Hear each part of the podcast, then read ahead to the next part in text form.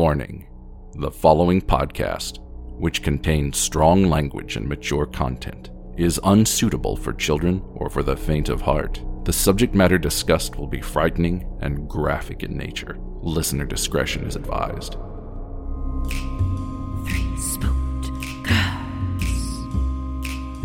Three spooked girls. When you want to hear about the paranormal, you get the spooked girls. True crime that makes you hypothermal with the three spooked girls. Stabby snippets will give you dreams. Tara and Jessica will make you eyes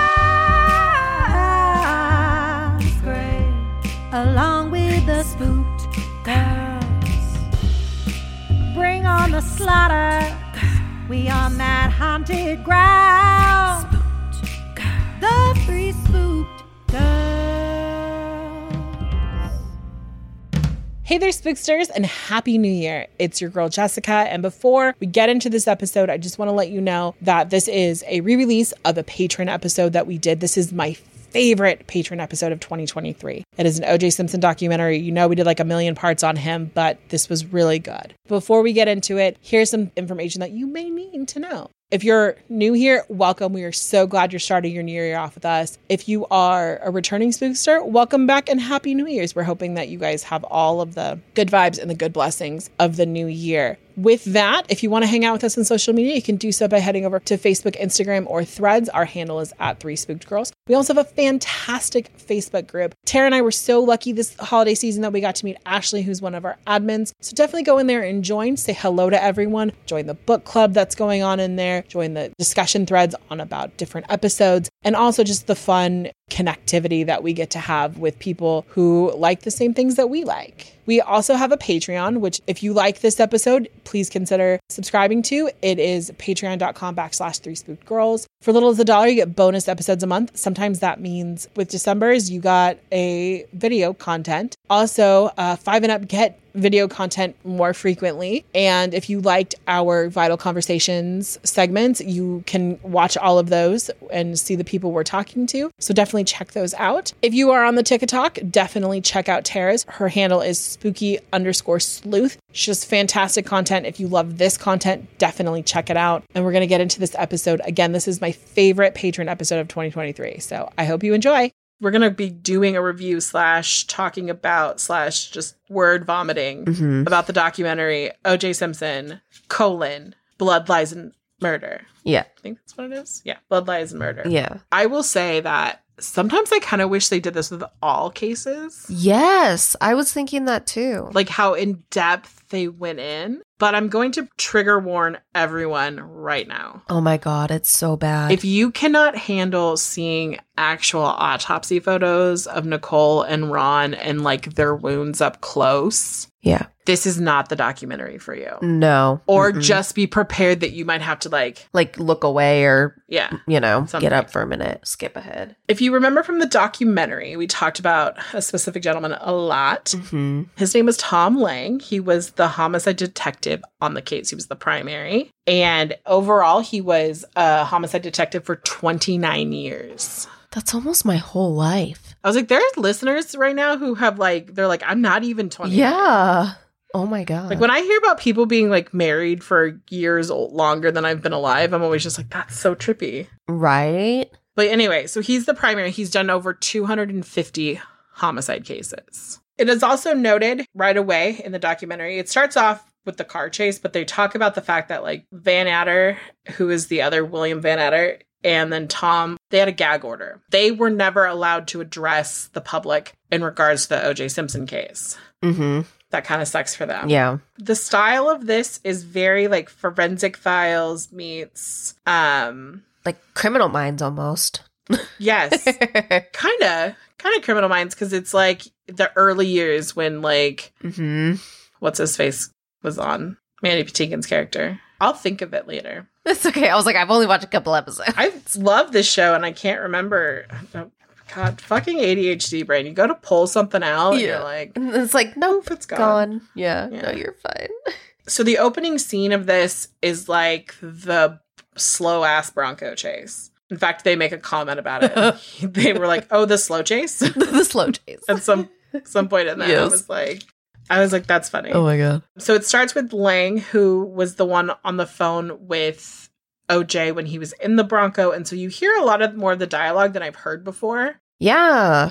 And it, you know, it's the the famous, like, throw the gun out, those type of things. Right. But also, it's, like, talking about the fact that, like, he's, like, talking to O J, just kind of like, well, okay, you're still there. Like, mm-hmm. It's just, like, kind of a conversation that I didn't think was happening. But yeah, and then, like, basically he, I think he, he had said something about, you know, just, like, being like, hey, bye. He was like, you don't want to do that. Like, that's not a yeah. good idea. Like, you know, he was, it's a lot more than, like, we previously had seen ever, I think. Right. And we consume so much O J shit. I know. And I just, I like that Tom Lange, he developed a good rapport. Yeah. With O J. And, like, he really reached into him to be like, come on, dude. Like, stay with us. I think he definitely knows how to kind of curate the response he wants as a detective. So. Mm-hmm. So one of the big things to note with the O J. Simpson trial is that there was a lot of evidence that was not used, that was collected and not used. So much. So you have to remember that this is the time, like, right after the Rodney King riots, there's all of this, like, pent-up racial energy in the air. And D A's office was really feeling that.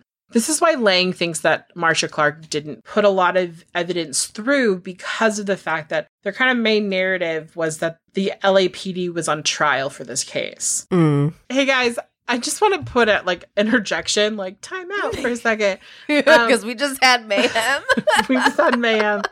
Uh, I have cats who have yet to settle into their personalities, and we want to get through this with you guys. We have a lot of stuff, so we're going to try to power through, but my cats are being ex- extra mischievously, extra mischievous. Mischievous? Thank you.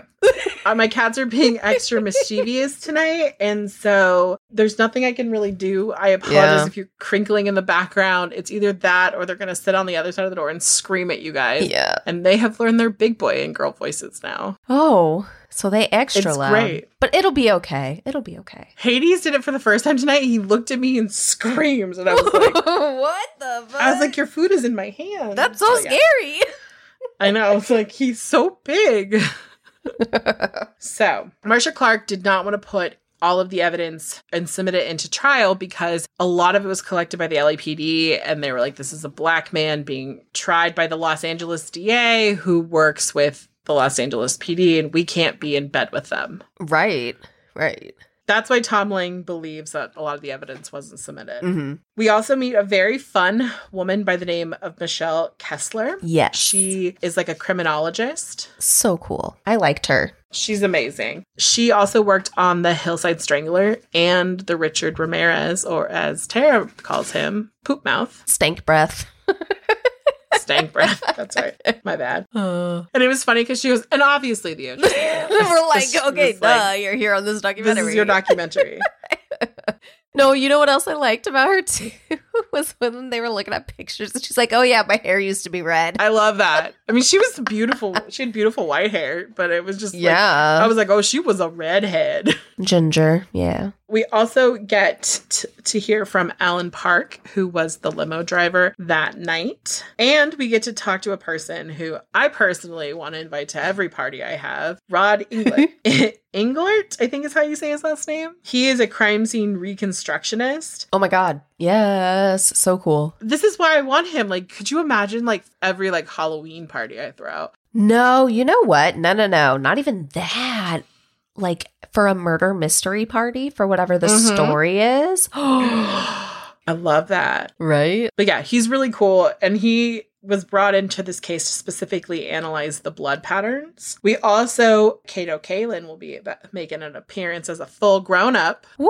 He's an adult now, okay? Yeah, he a full grown-up.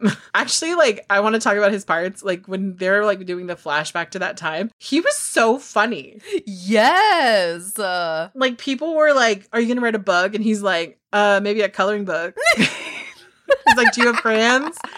And I was like, oh my God, Kato, you're fucking hilarious. No wonder Nicole kept you around. Right? Shit. He was so funny. So Rod would rebuild this crime scene. He would get, he got the measurements of like the steps coming down. He also got like where the fence was so that he could accurately depict what happened. He had two actors, a woman who was Nicole's height, even hair color, and then a gentleman who looked like who looked like Ron. Yeah, he did. That was weird. I was like, part of me was like, I really hope Kim Goldman never watches that, or Fred Goldman never watched that, because it'd be like watching what actually happened to their son, because the portrayer was like the same hair, same mm-hmm. build. Mm-hmm.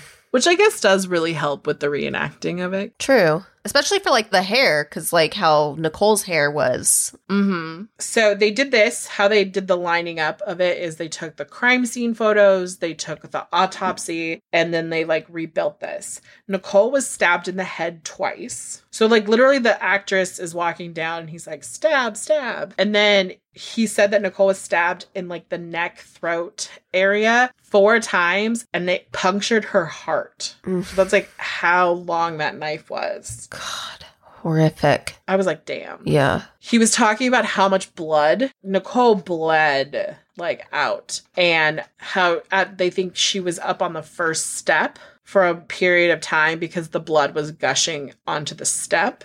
And then they were like, okay, this is where Ron gets involved. One, because of how the blood moved. Mm-hmm. Like, Nicole is bleeding out, and they're fighting and stepping into the blood yep. and everything like that. And the transfer on the shirt, everything. Mm-hmm. Yeah. The one thing that was really sad is they made it sound like the very first stab wound Ron received was his, like, would have been a fatal stab wound. Oof. Remember when he said that? He's like, it's a fatal stab wound. I was like, yeah. So he was, like, basically up and fighting, like, against odds. Yeah. And so it was interesting. This documentary goes into the blood patterns a lot. And so we'll dive into that in a little bit. But that's kind of, like, where they start seeing, like, okay, this is where the blood was. Later in the documentary, they do a reenactment of this. And the people are in white. It was so interesting to me, like, how much the killer had very little blood on them. Yeah. But not the victims. They talk about how, like, O J and Ron fought and how the glove would come off. Basically, it's that O J's arm was around his neck and he was, like, trying to cut. Mm-hmm. You know, he's right-handed, so he's, like, left arm, and he's, like, trying to cut his throat. Yeah.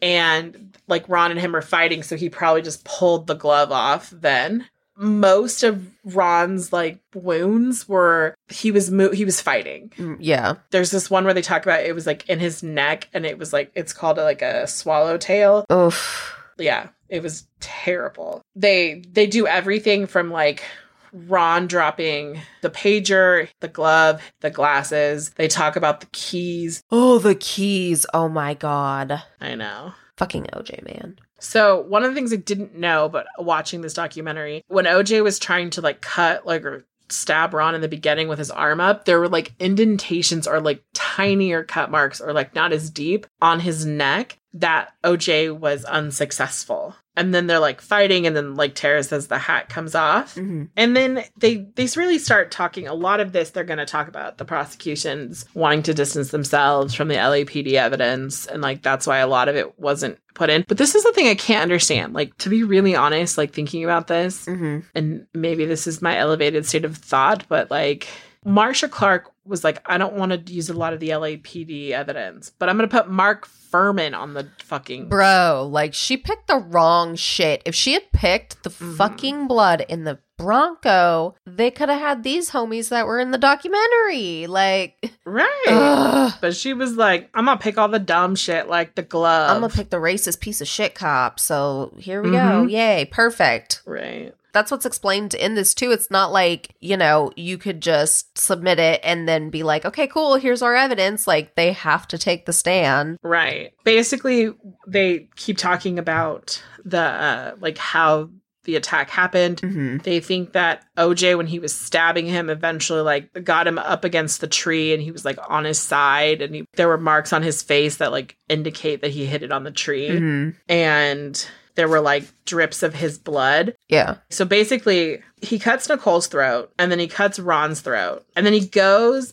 back over to Nicole and he steps on her. Which I was like, the fuck? Fucking disgusting. Right. And then he leaves. All of this is coming from the memory of one Mister Tom Lange, who has a journal. His journal is in a law enforcement museum because, I mean, it's literally the detective who worked on the O J. Simpson case. Right. And I think it's like four hundred and something pages. Oh, wow. So they were basically going through all the evidence. Rod is talking about the blood droplets. And one of the, the one of the biggest problems with the O J. Simpson case, and I mentioned this when we were doing it, is because of the fact that the coroner's investigator broke their leg, there was no criminologist there. The like coroner's assistant just washed the body. Could you imagine like if there had been O J's blood in Nicole's wounds? I get it was, you know, it was an accident. The nineties and an in an accident, but I'm just I'm just like, it's common sense. Like, I don't know. Yeah, they did not look like they were in a car accident, so I would have been like, I don't know yet. I'd have called someone. Exactly. But there was kind of a shining hope, is that Ron's boot had a droplet on it and it contained a mixture of like pretty much everyone's blood. And they don't know if it was like from his hand dripping or if it was like from the knife cast off, but like it's still like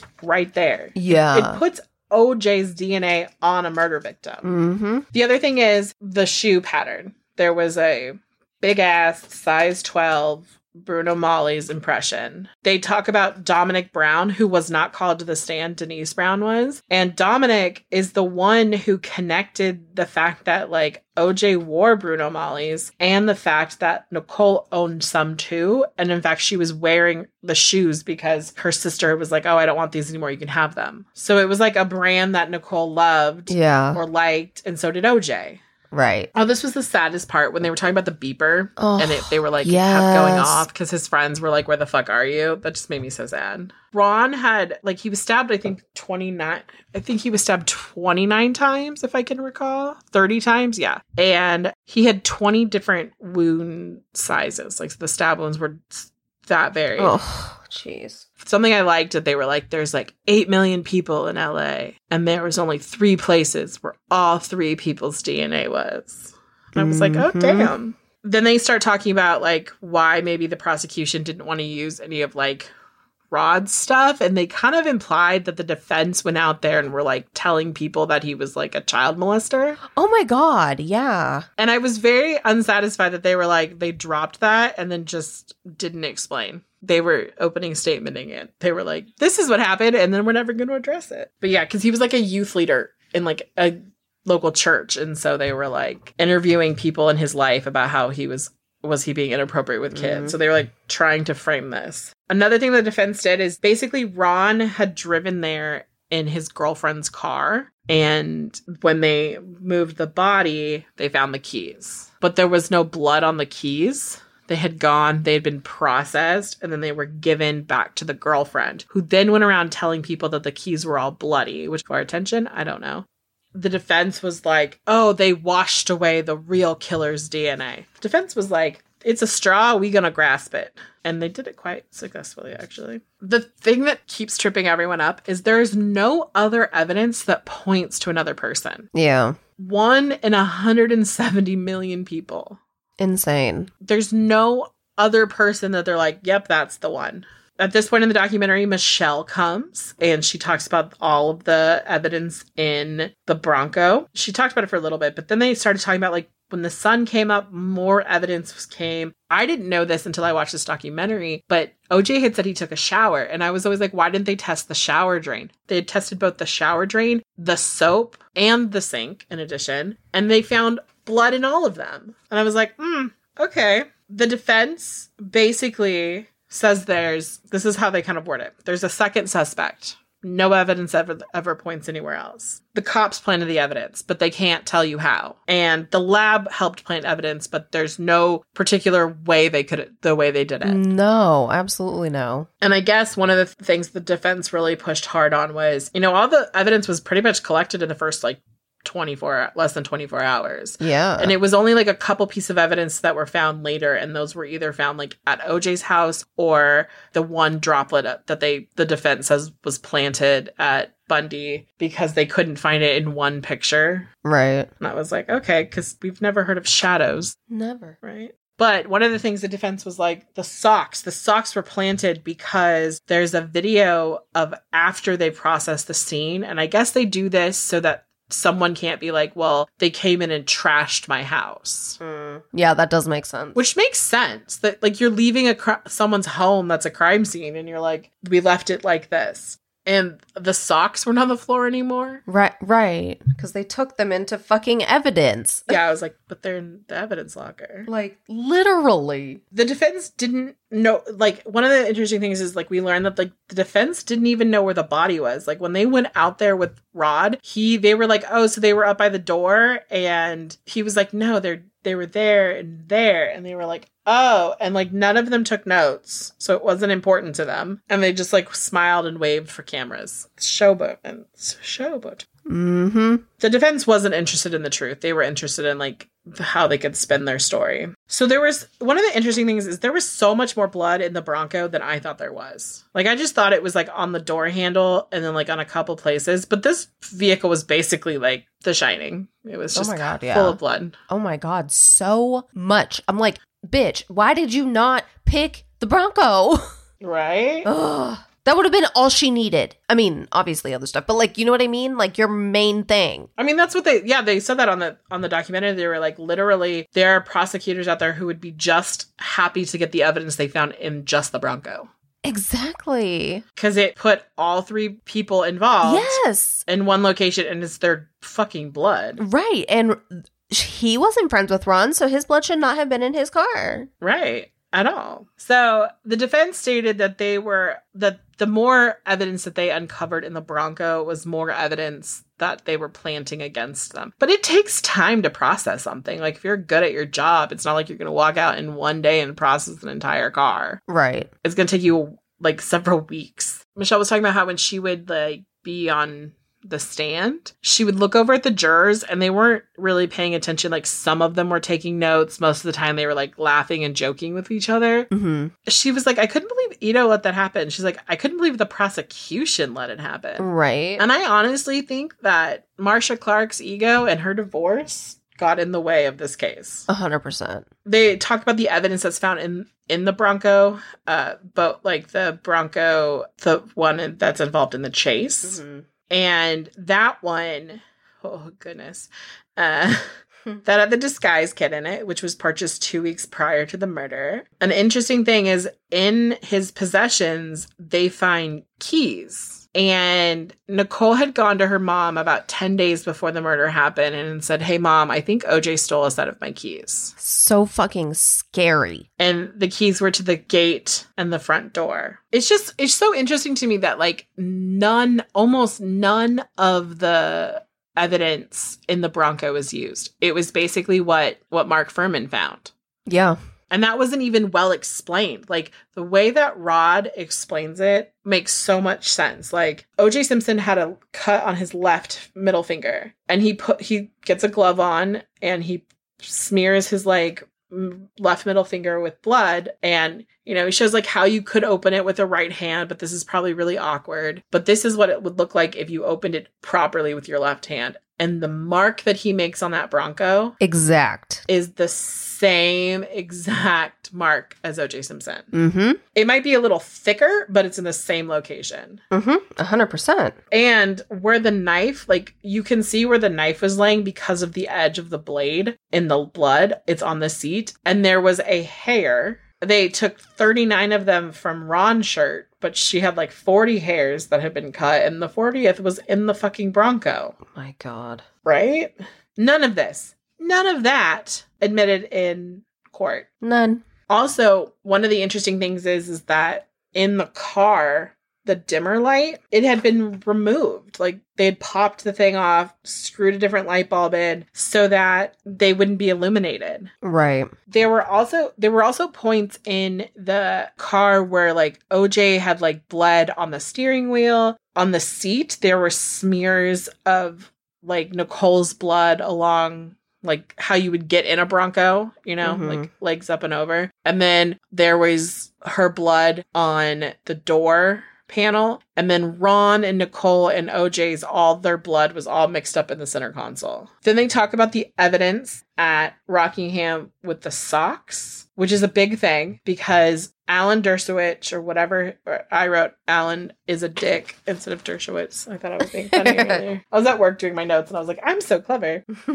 But basically he said that Vannatter had like poured the blood onto the sock and framed O J. Like that was what it was. Cause they did talk about this. They did talk about her blood and his blood being on the sock. They talked about that in court, but they didn't talk about the blood spatter pattern because the way it is, like, and they do the demonstration of it and they can recreate this, this pattern by like stomping around in blood and fighting the way that they do. It's interesting that Alan brought up that like Vannatter did it because Vannatter's deceased. Yeah. And so it's like, who's going to argue? Right. Lange, of course, Lange's going to protect his, his partner, but there's no one to stand up and be like, I didn't do that. Except for the fact that Rod is so cool. He's like, actually, let me show you how you're wrong. He talks about the difference between like a transfer and a blood spatter. So like transfer is if I had something on my hand and I touch Tara and she gets what it's on my hand on her. Mm-hmm.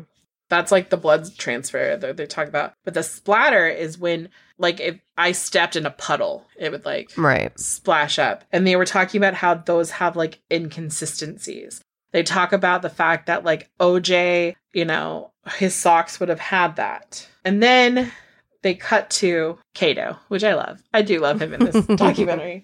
Uh, because you just can tell that he's just been like, I've lived with this for so many years. Apparently, at one point in time, Kato was a suspect. He was, like, suspect number three hundred and something. And before, like, O J, which I know is just really fast, they had pinned it down to, like, one hundred and, what, fifty credible, like, suspects? Something like that, yeah. I just thought it was really funny because when Kato read his score, he had, like, a... a low score of being the suspect. And he was like, oh, cool, I got a three. But they talk about, like, O J had been seen wearing the knit cap before when spying on Nicole. They talked about that. Yeah. But something I didn't know is that when they got into Kato's house, which I thought that was a really interesting... Kato must have been a pothead. Oh, one hundred percent. one hundred percent. No question. Because he's like, I was a little, like, you know... out of it. I was like, mm-hmm, because it was five in the... I mean, granted, it was five in the morning, but still. He was like, it was five in the morning, and I opened the door, and there are four guys outside who were like, we're cops, can we come in? And he's like, I just said yes. I was like, oh, you were high. Mm-hmm. That's a high decision. For sure. And so they were like, where are the, where are the clothes you were wearing yesterday? And Kato just started answering questions. He's like, they're on that chair. And they like took his clothes into evidence. Okay. And I was like, oh, that's an interesting moment. I didn't know that. Then they, in the documentary, they shift to like O J being interviewed by Lange and Vannatter. And the part that I find really weird is that if I, I wrote this, if I was accused of murder and I had a giant fucking cut on my middle finger, my answer would be like, I don't know, man. Right. I cut it and keep changing it. I would be like, I got this with this specific knife or this. I would know that moment. And this is a girl who has a, currently has a bruise. She doesn't know how she got. I'm just like, I would know the exact moment I cut my finger. And the fact that he can't answer this, answer that question straight, it's he's tr- he's feeling out what excuse they're going to buy. Yeah. Like, I don't think O J Simpson is stupid. Like, no. I want to go on record. I don't think he's stupid at all. I think he fucking tried to mastermind a murder and Ron Goldman got in his way. Yep, for sure. I think if Ron Goldman hadn't been like there, mm-hmm. O J probably would have gotten away with it a lot better. Oh, for sure. Oh, for sure. Another interesting thing is, I know I knew this, but like for some reason it just kind of like hit me. I, it's always weird to me that O J offered up his blood. I think we talked yeah. about this, and it's like, it's such a weird thing because then they have your D N A. Exactly. You cocky fucker didn't think you left any.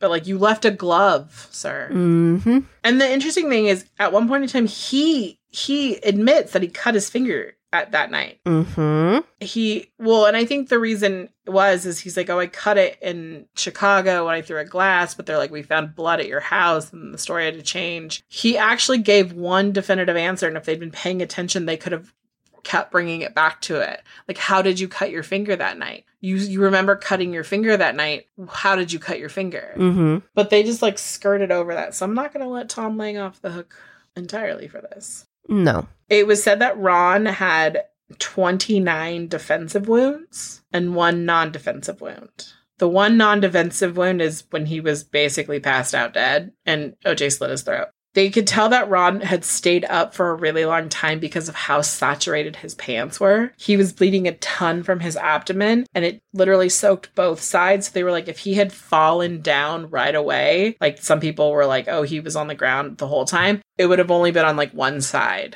They think he was up for a really long time, and then O J got him to the ground, and like basically he was like against the fence. And then they talk about like, so then this is where like Ron... that he leaves Ron and goes and cuts Nicole's throat and how like, and I'm going to, again, trigger warning right now. Like if you're watching the documentary, this is where you're going to see Nicole's like vertebrae. Oh God. Yeah. Yeah. That was, you're going to see it a lot worse during this, but like it's definitely popping up right there. And then they say like, okay, this is how he cut Ron's throat. So it makes sense that he went and cut Nicole's throat and then cut Ron's throat because there's the transfer of hair that O J cut.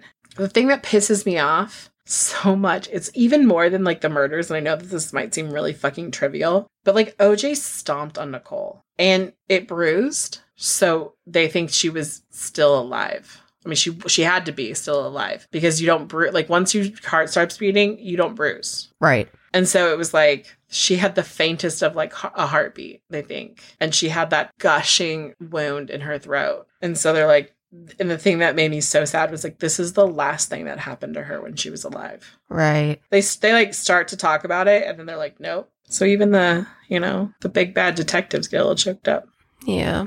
Interestingly enough, none of Ron was not stabbed in his back at all, but he had five cut wounds in the back of his shirt, which indicated that he had been struggling and that his, you know, like if you're like struggling in your shirt, you can basically pull the back to the side. That's what was happening. They know he was up against the fence because when O J like pulls him over, you can see like the twisting motion and you can basically see the outline of fingers. And I was like, why didn't they like compare that to O J Simpson? Right. I also was like, did they look to see if there was any D N A in any of the twists that like could have come from his middle finger? An interesting thing is Tom Lange, you know, he goes down in history as the cop from Simi Valley that Johnny Cochran implies O J's shoes there so that blood could be like put on them. And they literally had Carl Douglas, who's one of Johnny Cochran's lawyers, follow him around like on a Sunday, March twelfth, taking daughter to Sunday school, sees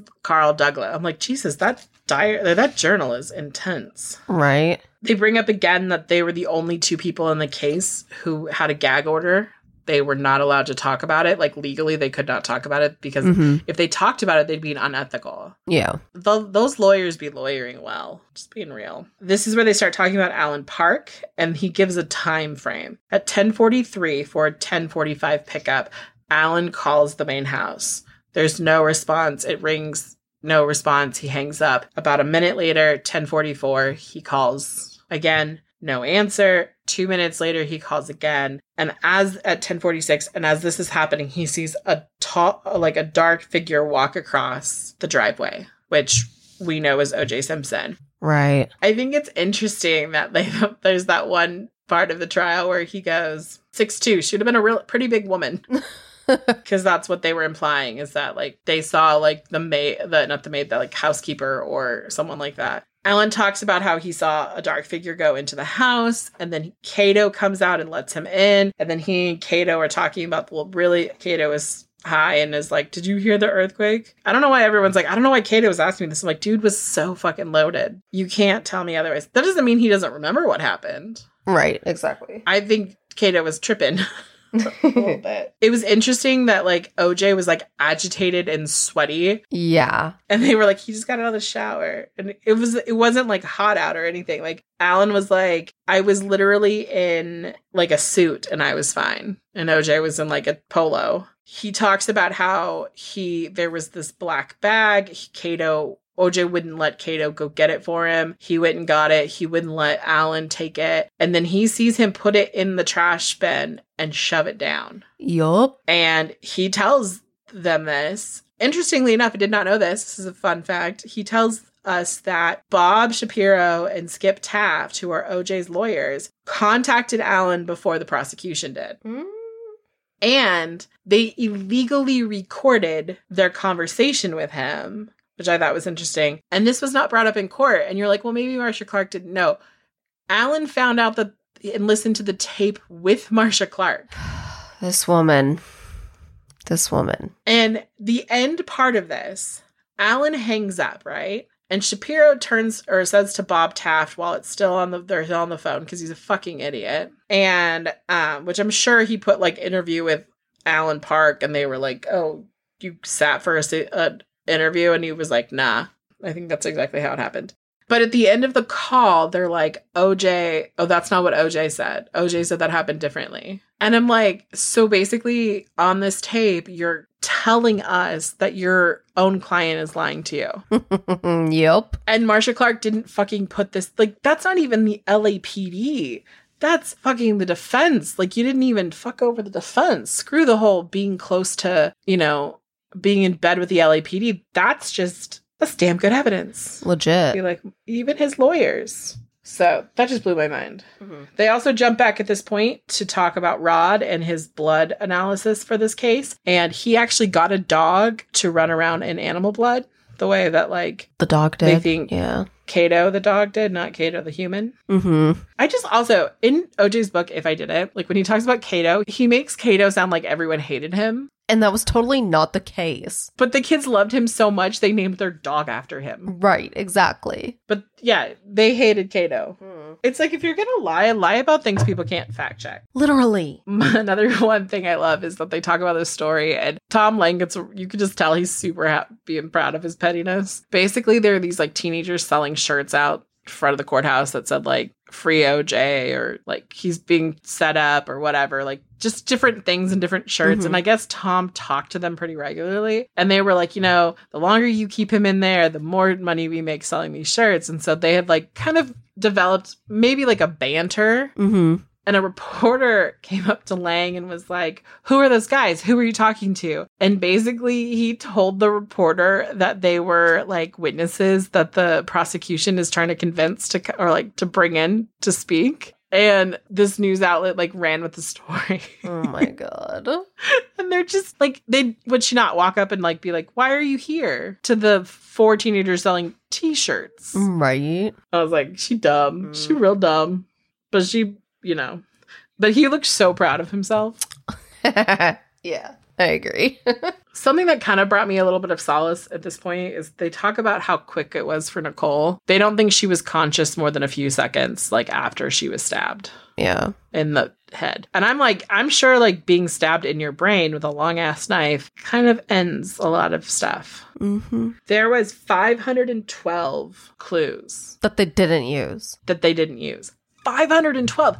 This was a nine. Okay. Like, I get that this was like a nine month process for the jurors, but like, this is the evidence that would have gotten you a conviction. Exactly. They were talking about hair samples because like the defense was like, we want everyone's hair samples. And Joe Lange, he's always kind of had like that, like accountant haircut. Mm-hmm. Like, you know what I'm saying? Like when you think of like a cartoon accountant, like how they only yeah. have hair on the sides of their head mm-hmm. and it's bald on top. He's like, I, he's like, I was afraid of being held in contempt because I don't even think I had forty. And I was like, that's so funny. I love that. The cops all had to give blood samples too. Like, I didn't know that.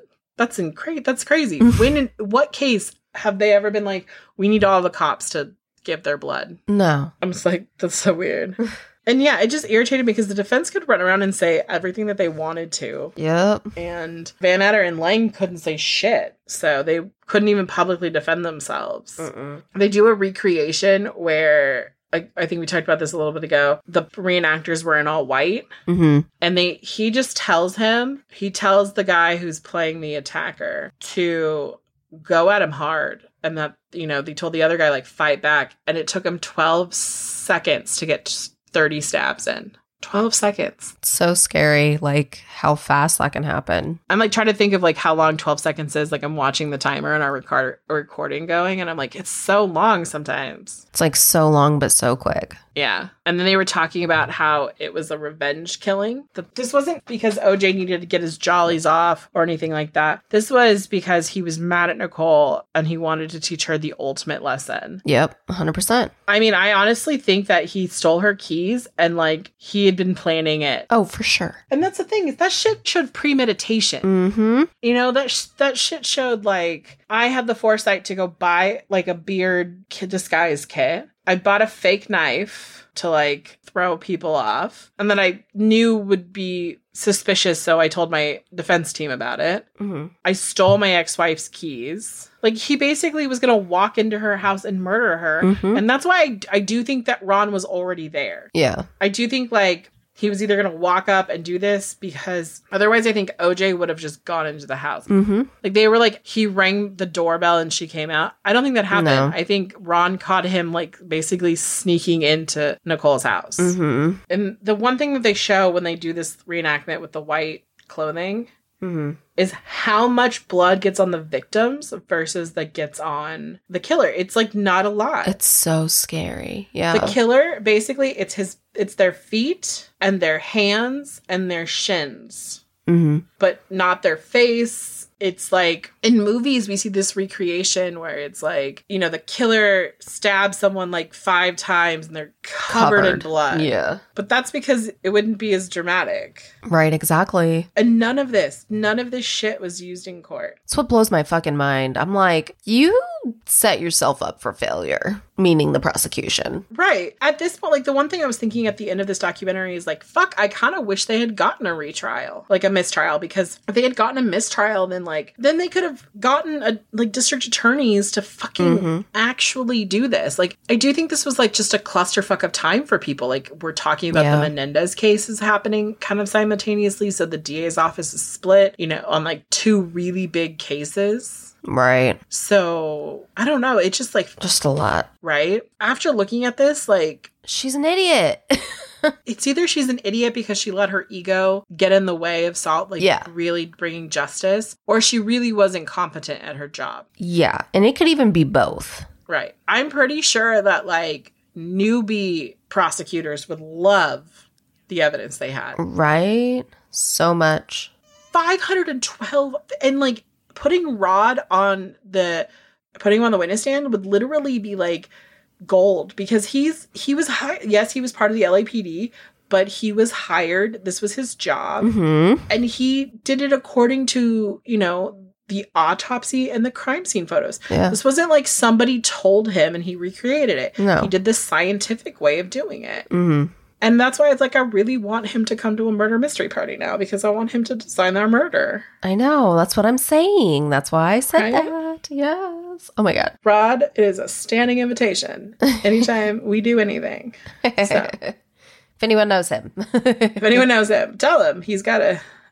I don't want to look and find out that, like, he's passed away or that. Oh, no. I don't thing. either. You know me and my... My track record. No, no trauma. No trauma with no with trauma. that. We'll look, we'll move on. Thank you. You know, and basically they end it by, like, talking about the fact that, like, O J, they, like, do, like, the written on the screen. It's like, O J is out and living his life. Like, yeah, yep. He went to prison. We talked about it on Thursday, but, like, he's out and he shouldn't be. And, like, the thing is, like, he talks so much about, like, oh, I don't want my kids to suffer for my actions. Like, his kids don't seem to be thriving. I don't even know where Justin is, but Sydney is definitely not thriving. Like, yeah, you know, like, she's, they say she's basically like a recluse. Mm.